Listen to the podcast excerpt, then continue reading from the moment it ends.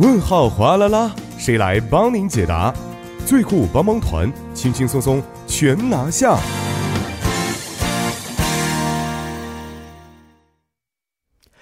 生活小贴士尽在帮您解答。首先欢迎我们的节目作家李金轩，金轩你好，大家好，主持人好，你好。首先来听一下今天呢我们要去了解的内容啊。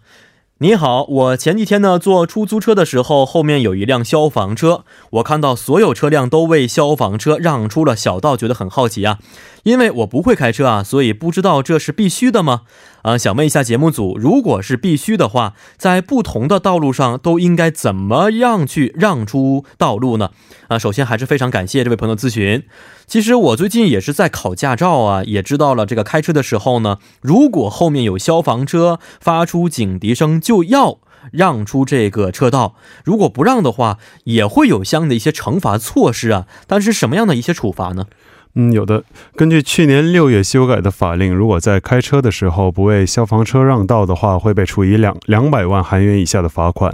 这主要是为了让消防车能够迅速救火并救出应急患者。嗯。因为火灾发生时需要在五分钟之内迅速实施应急措施，而且对于急救患者，急救的黄金时间是四到六分钟之内。嗯，那么我们在开车的时候应该怎么样的去让出道路呢？嗯，首先，如果您的车在交叉路或者是在交叉路附近的话，需要避开路口，靠右侧暂停；而如果在单向通行的街道，也应该是靠右侧暂停。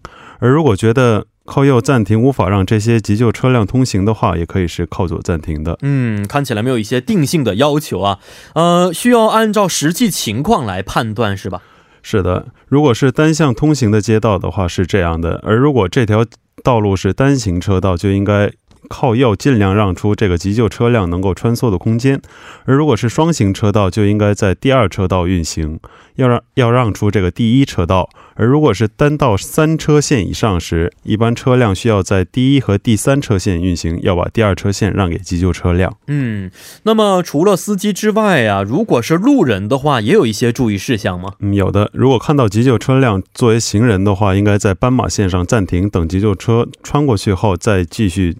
这个过斑马线，总之，无论是车还是人，应该让急救车辆先行。嗯，那么如果在为消防车让道的时候啊，与别的车辆发生事故，也会有处罚吗？嗯，这其实也是一大热点。有些车为了给急救车急救车让道，发生了车祸，或者是在交叉路等绿灯的时候为消防车让道，从而被路边的摄像机判为是超速超速驾驶。